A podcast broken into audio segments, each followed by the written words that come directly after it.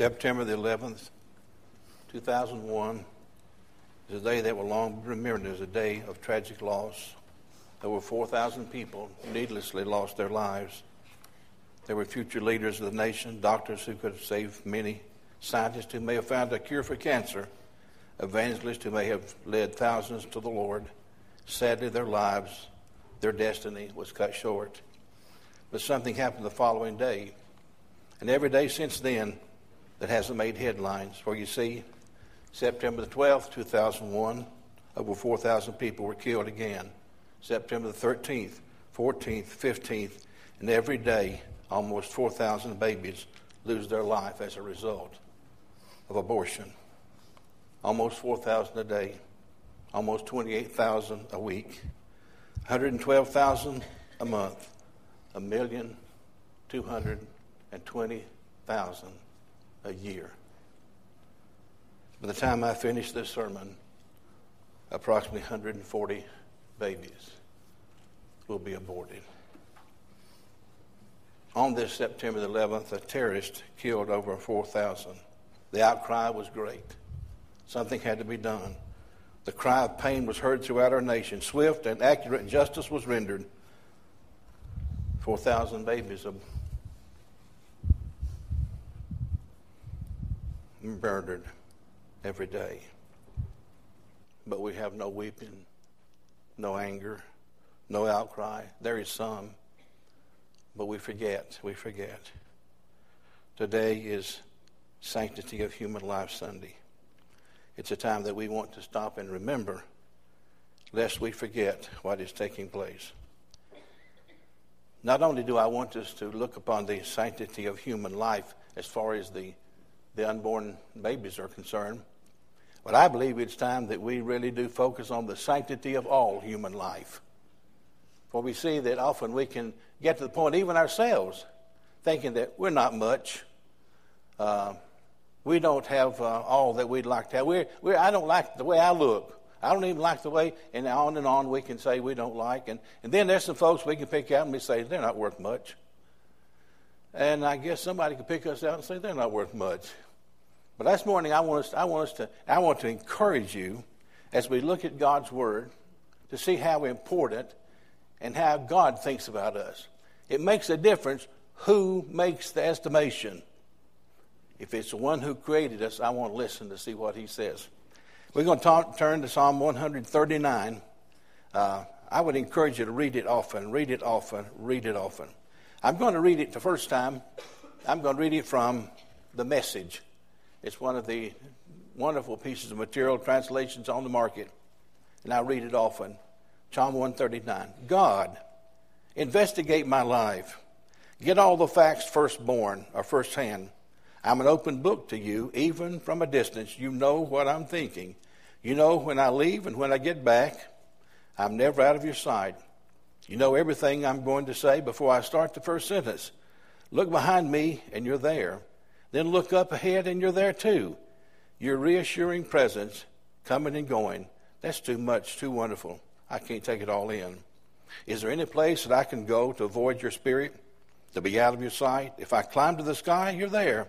If I go underground, you're there. If I flew on the morning's wings to the far western horizon, you'd find me in a minute. He's ready there waiting. Then I said to myself, Oh, he even sees me in the dark. At night, I'm immersed in the light.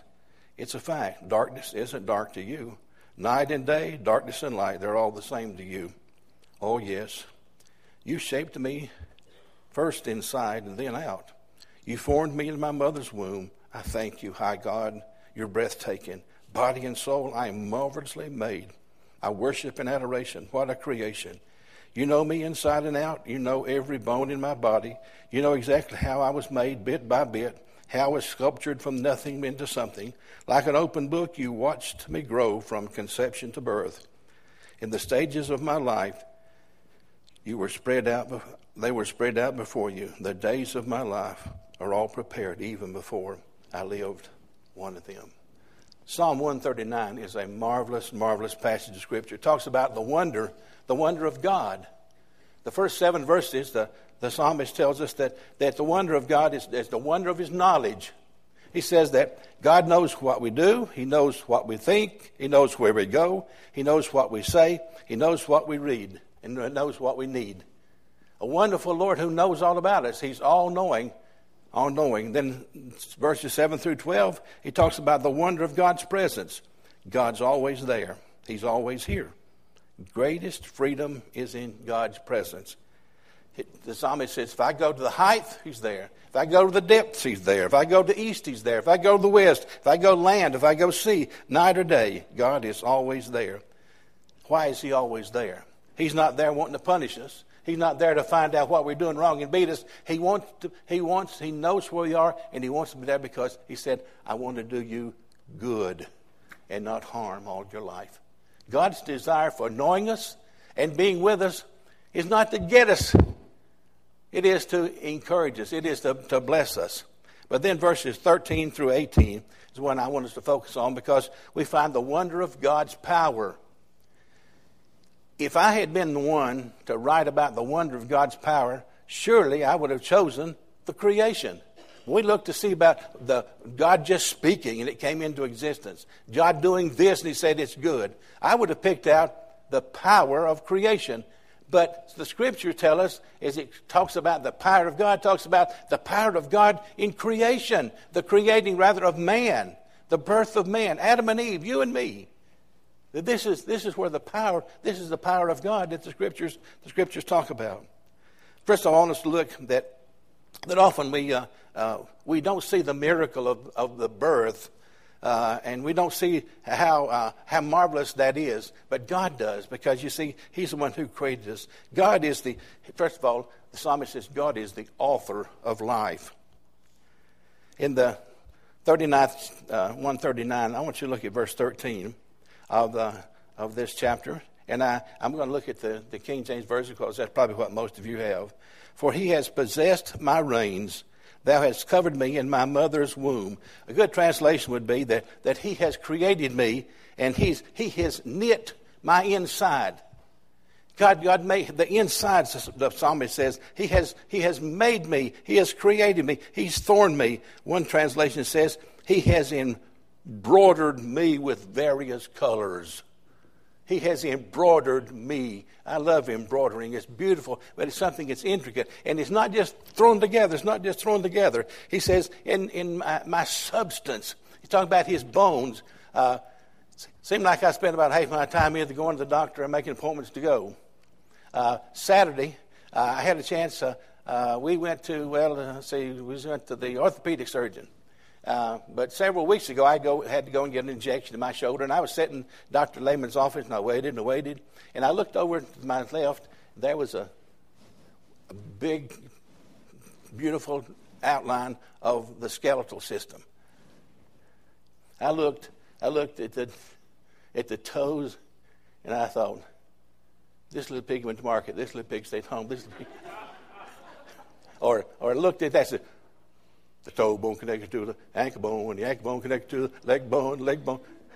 But no, I looked at it and I said, that is amazing. And I started, I started counting and I started looking. I thought, that is absolutely marvelous. And I just sat there and I wondered at that skeletal system. And Dr. Lehman came in and said, I'm sorry I'm late. I said, No, sir. I'm glad you're late because I said, I've been sitting here in this office worshiping. I said, I've been looking at that. I said, anybody could look at that and say God's not, is not in, involved in our world. It just can't have much sense.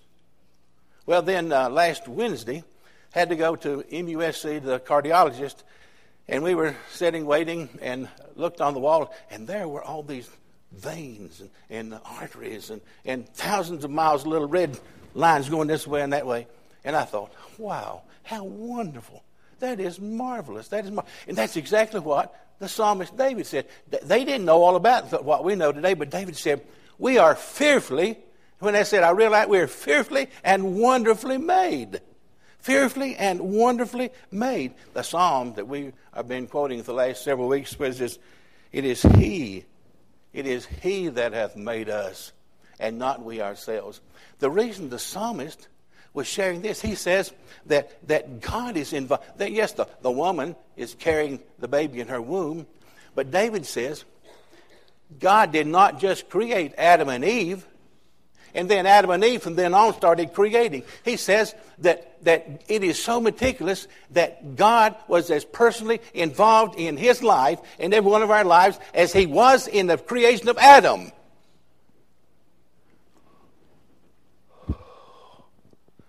No wonder you say, wonderfully made. Wonderfully made. Here he is. Here we are in, in, in, in as, as in the lower parts of the earth, in the, in the mother's womb. And, and, and, and God, even though the woman is carrying the, God is doing the knitting. He is doing the putting together. He's saying, oh, that's exactly what I want. That's exactly what I want. He's putting it together. And can you imagine? It almost overwhelms me that here God is in the body of a woman producing a child, and yet we go in and we're going to destroy it at the same time. God is creating. Mankind is destroying. We're such fearfully and wonderfully made. And please help me understand, let me understand. I know that that some of you have gone maybe through some pain in this area, and God is a wonderful, wonderful, loving, caring God. All I'm, all I'm trying to say this morning is, is, is how important you are, how important the unborn baby is, how important everybody on earth is. They're created. They're created by God. The psalmist says, I'm curiously wrought, that intricate put together, intricately put together. He goes on to say, my substance was hid from thee, verse 15, when I was made in secret and curiously wrought in the lowest part of the earth. Thine eyes did see my substance. Your eyes saw my bones as they were being created. Yet nothing was perfect yet. It wasn't completely created. And in thy book, all my members were written. Now, God, this is a, I believe the word is anthropomorphic. I've wanted to use that word for a long time. It is a, it is a description of God having a book. Now, God doesn't need a book, He remembers everything. But here, here is, here's the picture God has plans, He's the architect of your and my life, and He is putting it just exactly like He wants it. I've never been privileged to live in a custom built house. The houses that I've lived in uh, were in a, vet, in a community, and you had one that looked like this, and one like that, one like that. And then another one looked like that one, that one, and that, you know. But uh, some of you have an opportunity of living in a custom built home, which means that uh, an architect has worked on it, and, and probably not another house just exactly like that one. Well, this is Jesus. I mean, the scripture talking about God is that he is, he is building custom houses. And you're one of them. You're one of them. And the more we understand about the human body, the more we realize how different everybody is. We used to think that the fingerprints were, and they, they were pretty accurate. They are accurate. But now we, we talk about the genes and, and the DNA and, and all this, how different everybody is. No wonder the psalmist says, We are fearfully and wonderfully made. Uh, I was preaching this uh, several, several years ago, something of this nature, sharing how wonderful you are. And I kept saying it over and over. And one of Camille's class, Sunday school classes, said a lady said, that last week she said, I, I came in, to, in touch with so many people. They gave me such a hard time, but I kept saying, man, you're fearfully and wonderfully made. You're fearfully and wonderfully made. She said, somebody tried to put me down. I just say, I wouldn't say to them, but she said, I'm fearfully and wonderfully made. Wouldn't it be wonderful? Each morning if we could get up and look in the mirror and say, I'm fearfully and wonderfully made. You see, David, he wasn't perfect. But he could say, just thinking about what all has gone into this creation, I'm fearfully and wonderfully made. And every one of us can say that, regardless of how ugly we are, regardless of how good looking we are, regardless, regardless, we are wonderfully, wonderfully made. Say this with me I, I am, am fearfully, fearfully and, and wonderfully, wonderfully made. Now let's put it all together. I am fearfully and wonderfully made. Hallelujah. Hallelujah. Amen. We are God's creation. And then the psalmist goes on to say, which in continuance were fashioned when yet there was not was none at all. God says, I was involved in it before you were not anything. It was still in my mind. God had you and me in his mind before he ever created the earth. He says in, in the Romans that some, I, to before the foundation of the world. You see, God had us in mind, and what does he do? He goes out and he builds a world. He creates a world that needs has oxygen, has plants, animals, water, sunshine, darkness. And then God places us here. We weren't the afterthought, we were the forethought. God didn't create the world and then think about us. He thought about us and created the world. He built the world so that we could enjoy it and live in it. Now, how does that make you feel? That makes me feel like I want to say I'm fearfully and wonderfully made. Makes me want to makes me want to sing. Jesus loves me, this I know. Join me. For the Bible tells me so. Little ones to him belong. They are weak, but he is strong. Yes, Jesus loves me. Yes, Jesus loves me. Yes, Jesus loves me. The Bible tells me so. We are fearfully and wonderfully made. then, verse 17, he said, How precious are thy thoughts unto me, O God! How great is the sum of them! When I first read this, I read it, How precious are my thoughts of you, O God! He said, No, how precious are your thoughts unto me, O God. How great is the sum of them. If I try to count them, God's thoughts of you and me are numberless, more numberless than the sands of the sea. David said, probably, maybe when he was writing this psalm, he might have had to pause, but he probably dozed off to sleep. And then he woke up and he thought, well, I was thinking about God when I went to sleep, and when I woke up, I was still thinking about God. But he said, God didn't sleep at all.